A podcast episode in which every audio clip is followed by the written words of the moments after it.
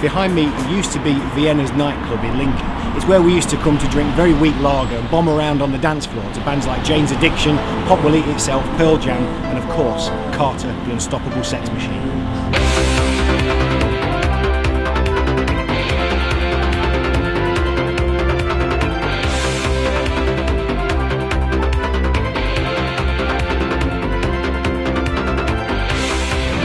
Vienna's isn't here anymore, quite appropriately, it's the Lincolnshire Drugs and Alcohol Centre. And Carter the Unstoppable Sex Machine aren't making records either. And more's the pity. The music itself was never going to be that groundbreaking, a couple of distorted guitars and a drum machine, but the lyrics, the lyrics were something else, filled with humour and wordplay.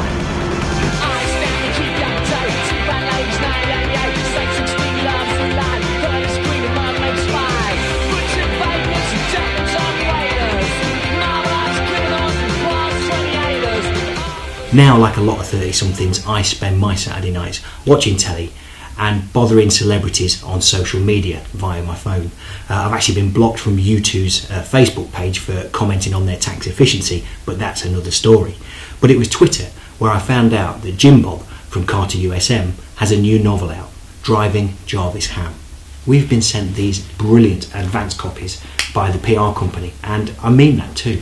Uh, for those of us who haven't sold our soul to the ebook devil, uh, this hastily put together advance copy is much better than a fancy hardback edition. It means I can eat and read at the same time.